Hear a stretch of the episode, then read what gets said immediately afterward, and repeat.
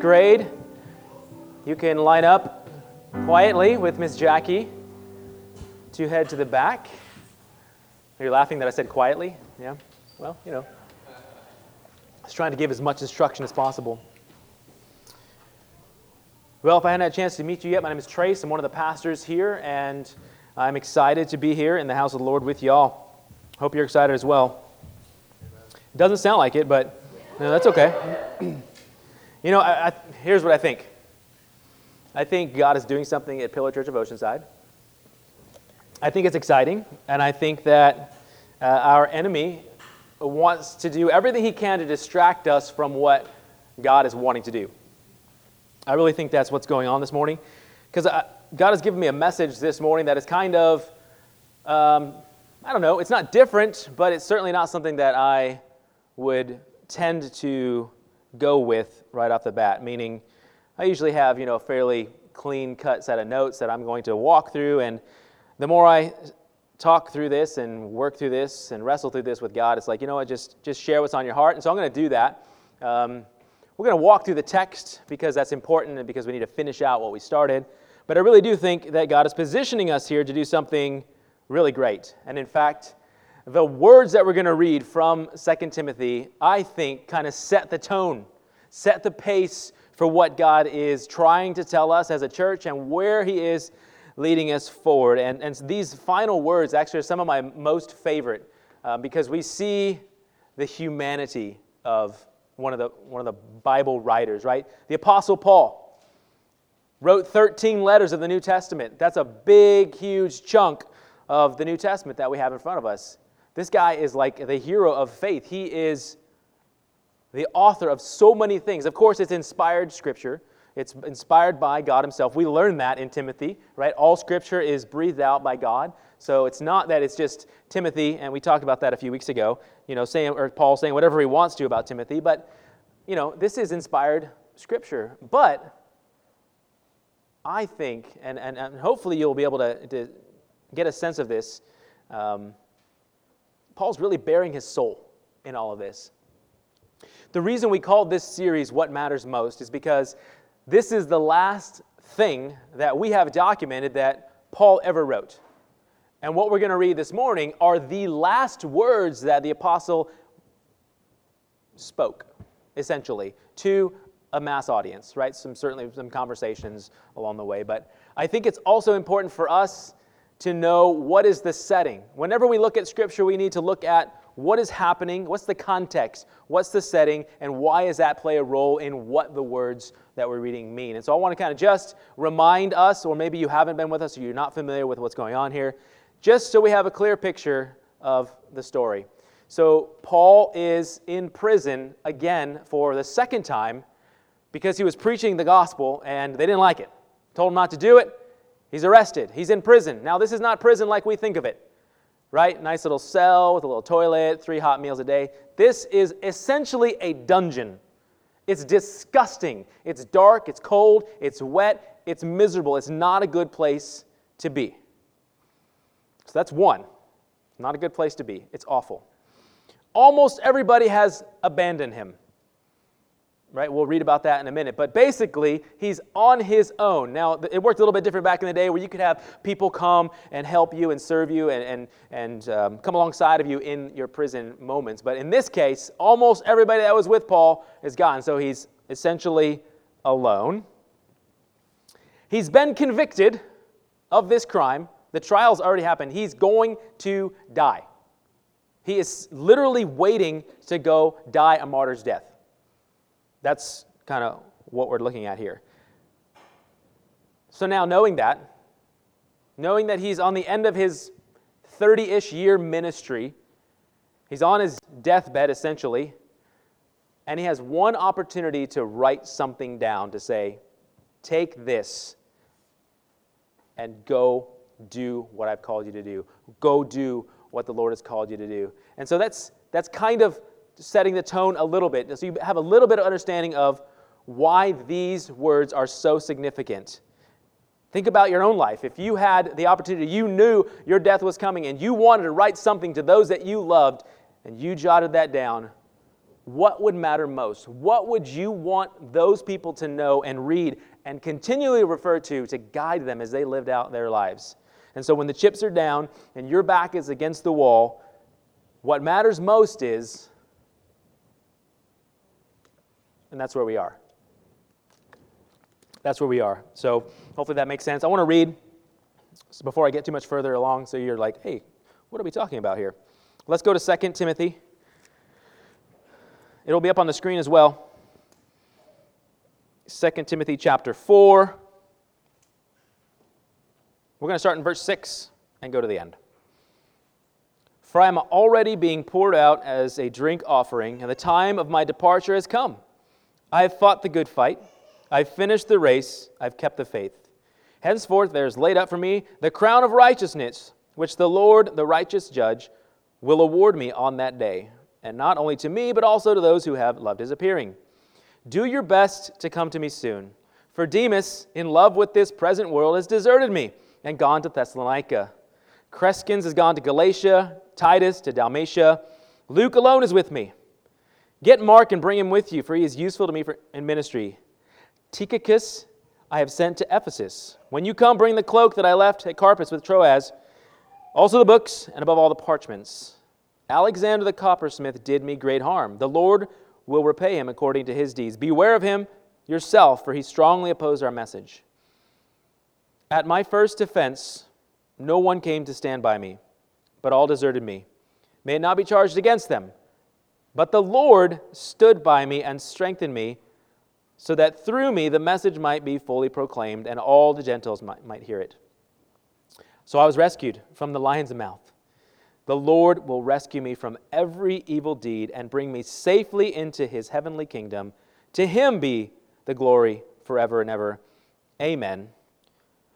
Greet Prisca and Aquila and the household of Onesiphorus. Erastus remained at Corinth while I left Trophimus, who was ill at Miletus. Do your best to come before winter. Eubulus sends greetings to you, as do Pudens and Linus and Claudia and all the brothers. The Lord be with your spirit. Grace be with you. Father, we're so grateful for your word. God, in these words is truth. You say that faith comes by hearing, and hearing by the word of the Lord. God, these are not just scratches on a page, it's not just some invention of mankind. Lord, these are your words spoken to your creation that we might know who we are in you, but also, Lord, who we are apart from you. Father, we know that some of these things are heavy and challenging and difficult, but we also, as we just read, you will sustain us. You will rescue us from the lion's mouth, and you will guide and protect us every step of the way. So I pray that this morning, Lord God, we would gather from your word and from this encouragement, Lord, what it is that you have for us today. What is it you want to speak to us through your word? God, speak through me, I pray. God, that you take anything that I would want to say and get it out of the way, Lord, that I might just speak truth from you directly, Lord God. Use me, I pray, and prepare our hearts in Jesus' name. Amen. All right, so before we dive into this, I want to set the tone for us. We talked about the setting and the context for Timothy and why he's, uh, uh why, I keep saying Timothy, Paul, why he is writing what he's writing, the urgency, and you kind of see the, the heart of his message. Over the last few weeks, we have discovered through this letter that the good deposit that's been entrusted to us is the gospel, right? The truth about Jesus. That message going out is what we are to guard. And by guarding it, that means one, knowing it, two, rehearsing it to ourselves, and then three, what? Spread it, proclaim it, teach it, share it, get, get it out there for all to see. So when Paul tells us to guard the good deposit entrusted to us. We've got a mission. There's something about here, I'm handing that off. You remember early on, if you were with us, we talked about sort of the, the race and the baton and like handing it off to that person. Somebody else is going to carry that message forward. And if you're a Christian, in this room, the baton is handed to you. You either have it or you're getting it or you're, you're, you're down the track running with it. But there's an element of all of this that we are taking this, guarding it, and doing something with it, right? We're not the ones that are going to bury it in the sand and just wait for Christ to come back. That's not what we're called to do. We're called to do something with this thing. And here's, here's what I want to kind of share as I was talking about the context that we're in.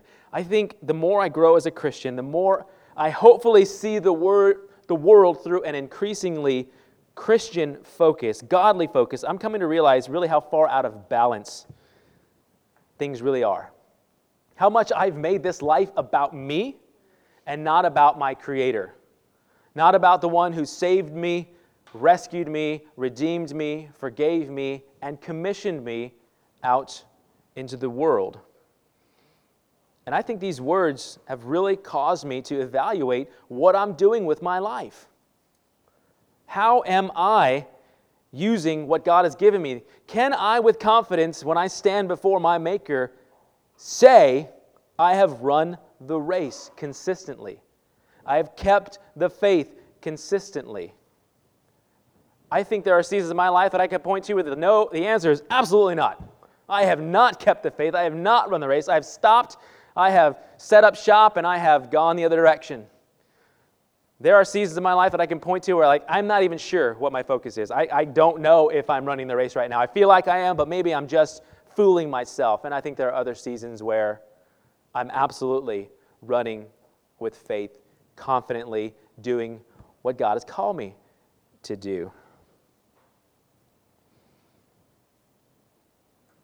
So it's interesting. These are the final words that Paul gave us, but these are also the final words of Jesus himself. Think about the very last thing that he shares with his disciples. Matthew 28. Let's throw that out there real quick. And Jesus came to them and came and said to them, All authority in heaven and on earth has been given to me. Go, therefore, and make disciples of all nations, baptizing them in the name of the Father, and of the Son, and the Holy Spirit, teaching them to observe all that I have commanded you. And behold, I am with you always to the end of the age. So, this is Jesus himself speaking this to his disciples right before he ascends back into heaven. So, what is this also known as to us? The Great Commission. Right? This is like, hey, church, I've got a plan for you. This is it. Go and preach the gospel, right? Do it. Paul just picks up on that theme. Same thing. Guard the good deposit entrusted you. Preach the word. Run the race. These are all things that are very clear cut for us, are they not? There's no question about what it is that we're supposed to be doing. The questions come in is how and whether or not you personally have taken that baton and are running that race as well. This life as Christians is all about the gospel. I asked my wife if it would be cheesy if I wore my It's All About the Gospel shirt today. She's like, no, it wouldn't be. It was a t-shirt. You know, I already struggle with wearing t-shirts up front, so I didn't do it. But I got this cool shirt that says, it's all about the gospel, right? And, it's, it's a good thing, and I like it. But here, this is not just a slogan, it's not just a catchphrase, it's not just something fun to say. This life as Christians is all about the gospel. Why? Because eternity is on the line. Eternity is on the line. Period. People are dying every day without the saving knowledge of Jesus Christ as their Lord and Savior and bound for an eternity set apart from Him. That should scare the daylights out of you. It should. I hope there's a little bit of a sense of urgency in my voice today because I think I'm picking up on Paul's sense of urgency because he knows what's going on. Let me build a little bit more context for you. In the state of California, there are 39 million people. There's a lot of people. I mean, it could be our own country, right? Some people probably want us to be our own country. 39 million people in the state of California. Guess a lot of people. Guess how many people are walking around right now with no idea of the gospel message? 35 million. 35 million people right now walking around without the saving grace of Jesus Christ and bound for an eternity apart from their Creator.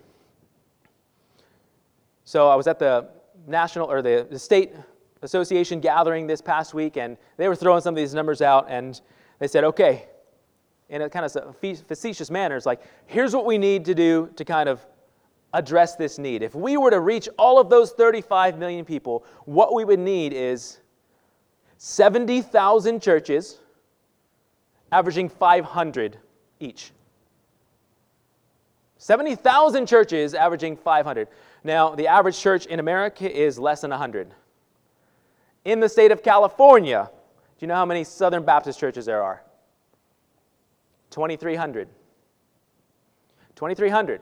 Now, of course, there's other evangelical churches as well. There's nowhere near 70,000, I guarantee you, a fraction of them are averaging 500 in service. So, are we going to raise up 70,000 church planters and send them out in the state of California? No. I mean, God can do whatever He wants, but I, I don't think so. Right? We led the nation as California Baptists planting churches last year, and we planted less than 100 churches. I'm just trying to lay it out there for you. There is a sense of urgency and desperation in what's going on around us. It's bad. It is bad. So, if we're not going to raise up 70,000 churches, somebody else isn't going to do it, then what do we do? There is a huge problem, a desperate problem that needs a solution, right? So, what is our role in that? It's you and me living a life that is all about the gospel.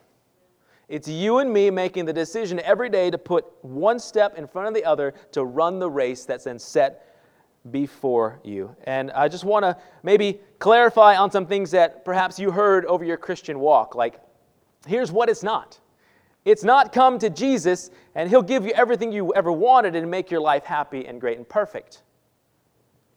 It's not what it is. It's more like come to Jesus and he'll give you everything you never knew you always needed.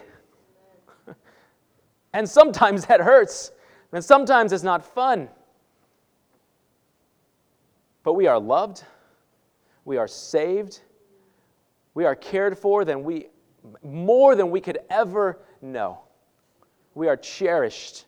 We are his creation. It's an, it's an amazing thing. It truly is.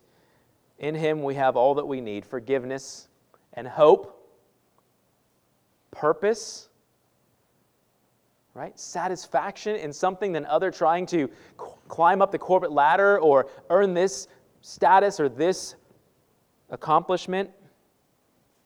Now, here's the thing though we're going to ebb and we're going to flow oh, to and from, away from that goal, that race that's set before us. We're going to know there's seasons of life where we're in it, and there's going to be other seasons where maybe not so much, but we're going to be forced over the course of our lives to choose to make the decision to stay the course? Are you going to stay the course? Sometimes that's a, a harder decision than we want it to be. I think it's on purpose that Paul uses running the race. I, I surveyed the crowd a while ago, and I'll, just ask again how many marathon runners are in the room? One? All right, so not marathon runners. How many, how many really avid joggers slash runners? Um, three. No, no, I didn't say walking. I said running. Three. Three. And there's Marines in the room, right? right? There's just something about running, and if you're not a runner, it's not a good time. No. Right, you can walk fast, it's not the same. It's not the same, although some people walk as fast as others run. But there's a reason why he uses that example because it's not easy and it's not fun. But, but okay. can you, if you're running a marathon and you're just running for fun, like you're not going to win, right? Is it okay to stop and just walk for like a mile? Of course. What if you have to go to the bathroom? Like there's porta potty, there's, there's, it's okay to stop, pause, catch your breath, grab some water, maybe a snack, a little, quick little power bar, or whatever Lee is, little gels of energy or something. I don't know. yes, it's okay. Most of us, if we were told, hey, you're going to run a marathon next weekend, we would walk probably most of it. But here's what you shouldn't do when you're running a marathon stop, go and get in your car and go home before you finish the race. Right? If you're setting out to do this, it's okay to pause along the way. And our Christian faith and our Christian walk is the same way. We're not going to be pedal to metal the whole way. We can't. We're, that's not sustainable. And so it's okay to know when to pull off the gas a little bit. That doesn't mean we just abandon everything, but we find balance and we understand where we need to invest. Maybe it's a family season where we just need to pour into our family. Or you're really being challenged at work and you have to spend extra hours there. It's a constant reevaluation. All right, so let's go back to 2 Timothy. I just want to pull out five things, five encouragements from these closing verses that we can draw on from when we're running our race and perhaps we get a little bit tired. We get a little bit run down. You know, we use the term in ministry a lot of being burnout. Right? I just I can't go anymore. I've given all that I had. So, what do we see here that can give us some encouragement along that race? Because we need that person on the sideline cheering for you with your little name on a banner. Let's go, come on, keep going, keep running. First one is Paul's example. Paul's example of persisting to the end. I mean, here's a guy that just, mm, just went all the way to the very end. And was his life easy as a, as a Christian? No. Some of you know the story, some of you don't. This guy had it rough, man. Beaten, persecuted, shipwrecked, stoned twice. In fact, I want to pick up on one of those stonings. Um, I'm not going to read the story, but in Acts 14, Paul's in Lystra, and it says that some Jews came from a, a neighboring town to persecute him. That neighboring town was 100 miles away. And in that day, that's not a neighboring town. But they were so adamant about taking Paul out that they traveled 100 miles. And so it says that they stoned him, pulled him outside of the city, and left him for dead. Thought he was dead. Done. He wasn't dead.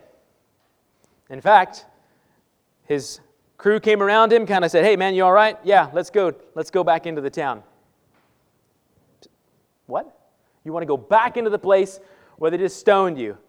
Yeah, let's go back. So they went back into the town. He goes to the next town, preaches the gospel. All kinds of people get saved. He comes around, and guess where he goes?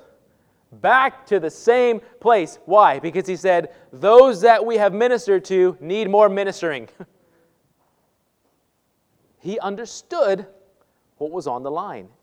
He faced death and still continued to move forward. How do you do that? It's by rehearsing the gospel so you know what is at stake. You know what's on the line. And in fact, if you go to Romans 9, pull it up real quick. This is super interesting. Talk about knowing what's at stake here. This is Paul pouring his heart out about the Romans. I'm speaking the truth in Christ. I'm not lying. My conscience bears me witness in the Holy Spirit that I have great sorrow and unceasing anguish in my heart. That's for them, for the lost people of Rome. For I could wish that I myself were accursed and cut off from Christ for the sake of my brothers. Do you see what he's saying here? I wish that I could give you my salvation so that you could know what is on the line.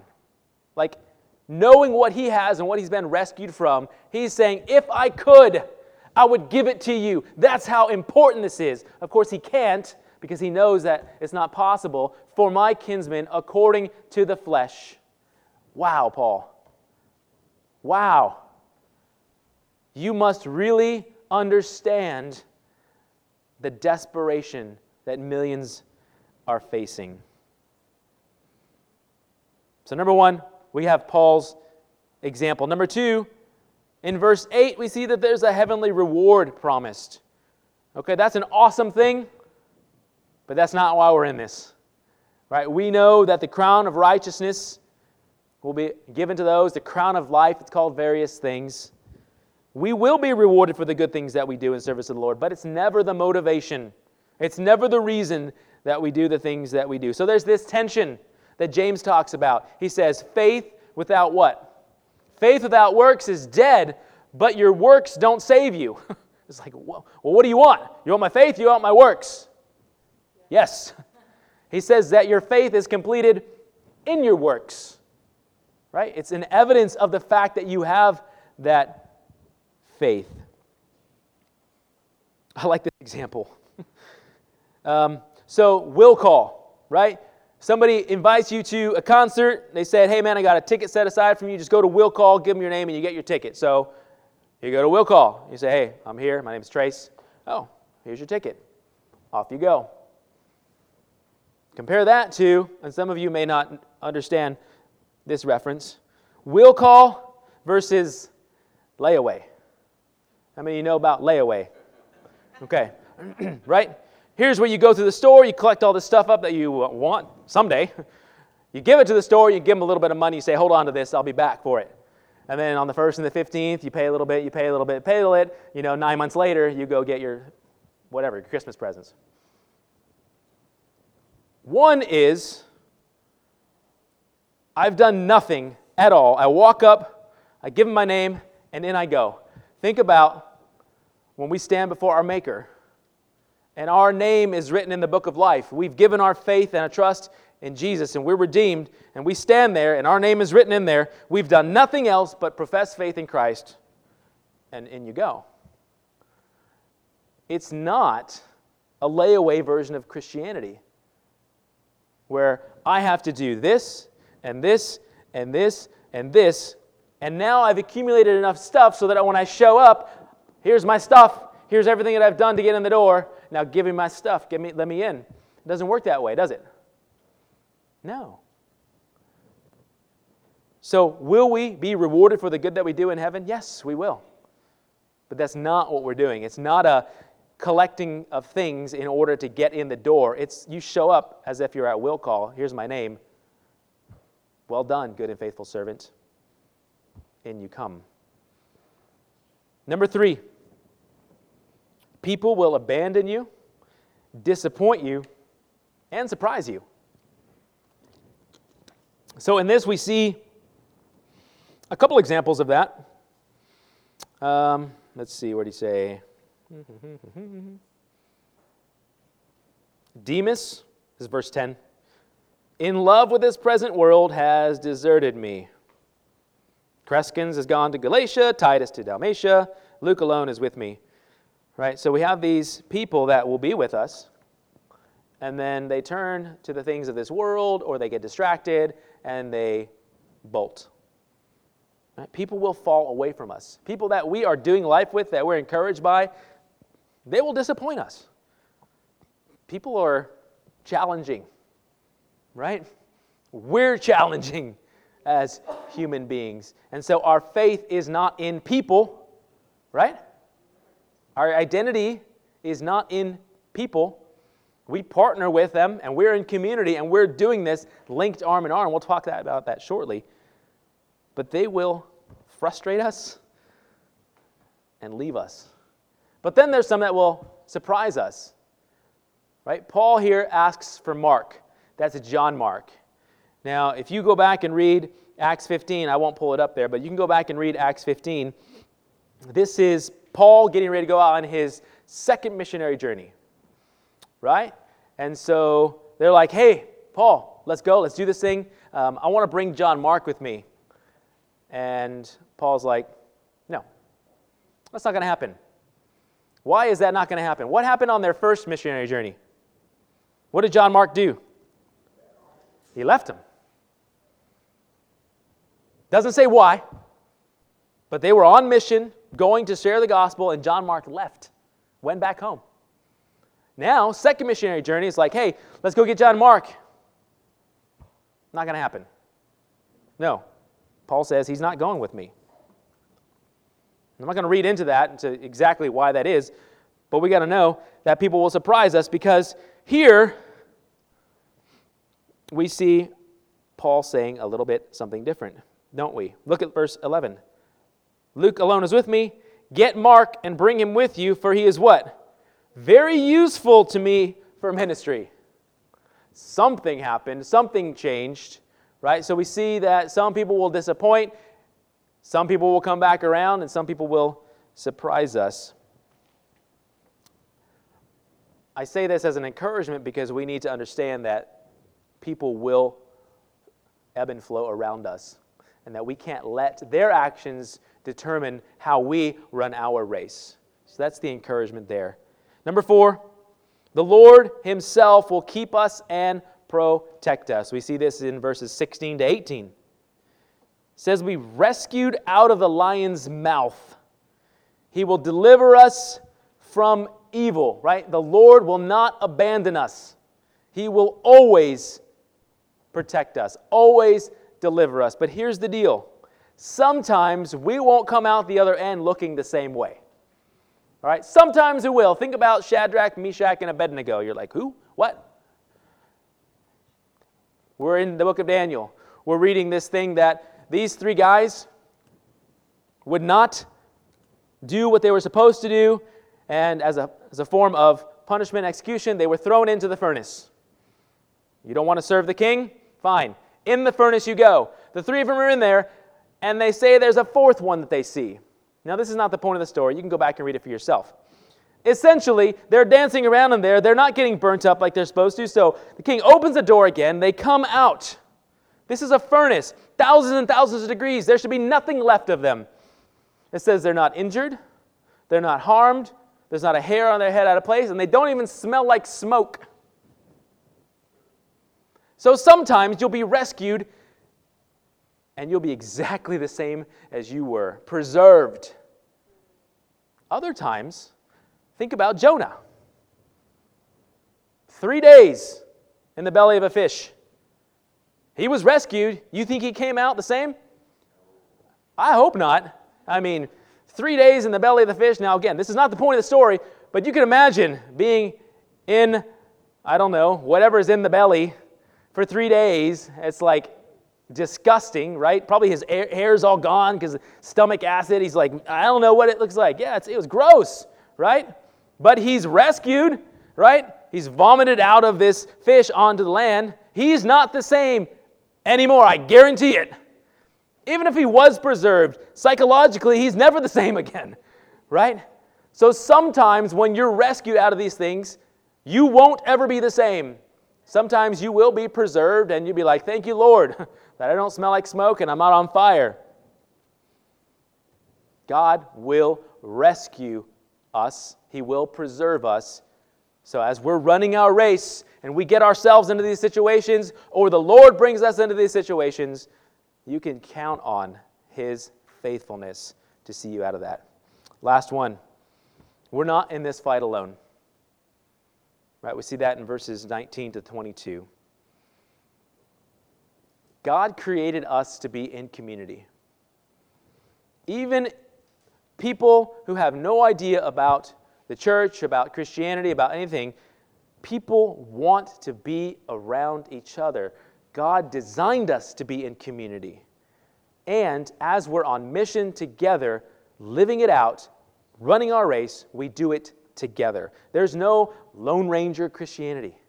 It doesn't work that way. So when somebody tells you, oh, I don't need to go to church, I can just watch on my TV and I'm good, I think you are wrong. And God says you're wrong. Do not neglect meeting together, as is a habit of some. But encourage one another, all the more as you see the day drawing near. We need each other in this thing. Some of you have military experience, and you know when you're on that company hike, right? And it's a long one, and you're loaded up with gear, and there's that One person it's probably not you because you're at the front, you're, you're hard charging. But there's that one person in the back that's just really struggling, right? They're barely able to keep one foot in front of the other. What do you do? Give me your weapon. Give me your ammo. Give me, just start taking stuff off of him so that they can keep on going, right? Lighten the load. We bear one another's burdens in this Christian faith. We have to. That's God's design for it. 1 Thessalonians 5:11 Therefore encourage one another and build one another up. That's part of what we're called to do. So we see here as we look up at these final words of Paul, there's, there's some incredible things for us to see. One is that we are to guard the good deposit entrusted us or to run the race set before us, and that we have many encouragements along the way. So, my prayer at this point is that we have a, a better understanding. We're seeing things as Paul saw them. There's an urgent and eternal matter at hand. And so we have to play our part in that process. so I'm going to wrap up by doing just that. Paul tells me to guard the good deposit. He tells me to I charge you in the presence of God and of Christ Jesus, preach the word.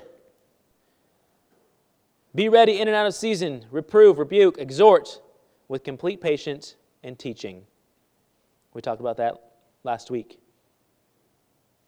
Tells me to do the work of an evangelist. There are many times, even in this short letter, that Paul tells me and you to preach the gospel. So, to close, that's what I want to do.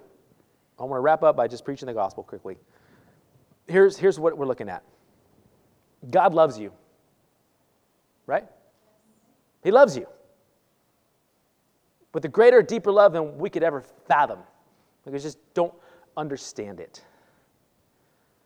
But we've got a problem. We've got a big problem. That problem is sin. Right? We've broken the law. So God is holy and perfect. Would you agree with that? Oh, I would hope so. He is in every way.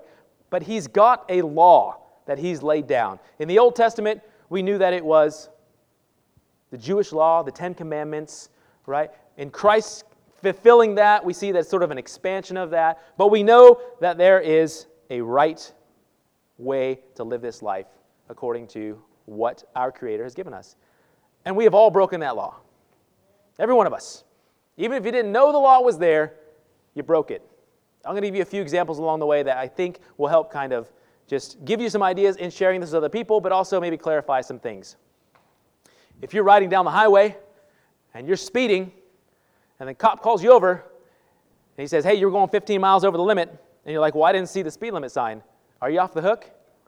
Oh, I'm sorry. I didn't, okay, yeah, it's, it's 45. That's the speed limit now. So they're posted every whatever. That's not going to happen. He's going to be, hold on, I'll be right back.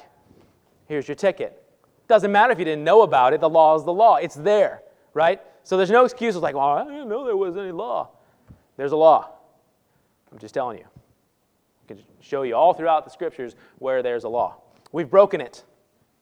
Right? Every one of us. I can give you a, a few quick examples, but I'll just say have you ever stolen anything? And I'm not talking like a Mercedes Benz from next door. Have you ever stolen anything that wasn't yours? Taken a pad of paper from the office? I mean, you can go down the list of all kinds of things. Ten Commandments tell us that we shouldn't murder, right? Jesus comes along and say, if you have anger in your heart towards someone, that's the same thing. You ever been angry at anybody? Yeah. Thank you for the amen. The rest of us are amening with you. You've been angry in your heart at somebody. You've sinned against God. You've broken the law. Period. Now, what happens when you break the law here in the United States? Are you held accountable? I mean, practically speaking, the way it's designed to be. Are you held accountable? Yes, you are. Think about the judge. Let's just say for some reason I leave here, I go rob the 7 Eleven at gunpoint, right? I get in my car, I blow through the red light, I smash into an SUV, and, and then I hobble home, and uh, the cops come get me. Take me to the prison. I'm standing in front of the judge, and I say this Your Honor, I realize that I did those things, and, and they're bad. However, I've never done anything like this in my life. In fact, most of the things that I've done in my life have been pretty good. I mean, I volunteered at the soup kitchen.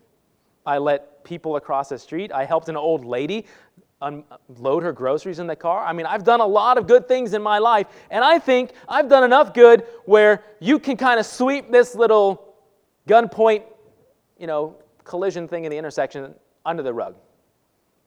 What do you think that judge is going to tell you? He's going to laugh. He's going to sentence you probably to a, a long sentence in prison, right? The point is, what's that? It's not a trade off, right? It doesn't matter how many good things you've done. If you've messed up and you've broken the law, you will be held accountable. Well, think about now God, the perfect judge, perfectly righteous. If we've broken his law and we come before him, do you think a perfect God who is perfectly just can just kind of sweep your sin under the rug and be like, ah, it's all right, don't worry about it. I know you did a lot of good things in your life. It's fine. You're good. Don't worry about it. What kind of judge, what kind of God would he be? He'd be a liar, be a hypocrite. Why would you want to serve a God like that? The answer is you wouldn't, and I wouldn't. So we see there is a huge problem. And there doesn't seem to be a solution because our good cannot outdo our bad. And there is a penalty, just like if I break the law speeding. The penalty the Bible tells us is death. Death meaning an eternal separation from our Creator in a place referred to in the Bible as hell. Big problem. Requires a big solution, right? I started out this by saying that God loves you more than you could possibly know. So much so that He made a solution to the problem. The solution to the problem is Christ. So when God the Father sent his son Jesus to this earth, the idea was that he would live a perfect life free from sin so that he could be the ultimate perfect sacrifice for our punishment. Right? Punishment is happening one way or another. God will see his punishment unfold. But because Christ lived a perfect sin free life, he could step into our place and literally take the punishment on himself by dying on the cross and shedding his blood. That's what was demanded of him by God. The punishment for sin is death. Christ, you live a perfect life. You die on the cross, you shed your blood, and in that moment, something incredible happened. There was a transaction that took place. In fact, the Bible uses banking terminology. It said that God imputed, He gave us the righteousness of Christ.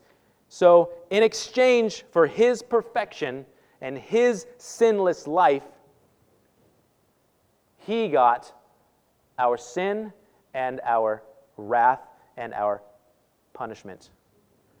He died in our place, took that sin on himself, and two things happened. One, it satisfied the wrath of God, right? God didn't sweep it under the rug. His wrath was poured out, but it was poured out on Christ instead of on you. And two, it opened the door for forgiveness so that we could repent, that means turn away from that sin and say, No more. I understand that I am cut off from my Creator and I need to be forgiven. That doesn't happen unless Christ is there in that moment. Think of you on this side, God on this side, and this incredible, huge gulf in between you, and then put a cross there and see how it bridges the gap. It's the only way. And so God makes it easy.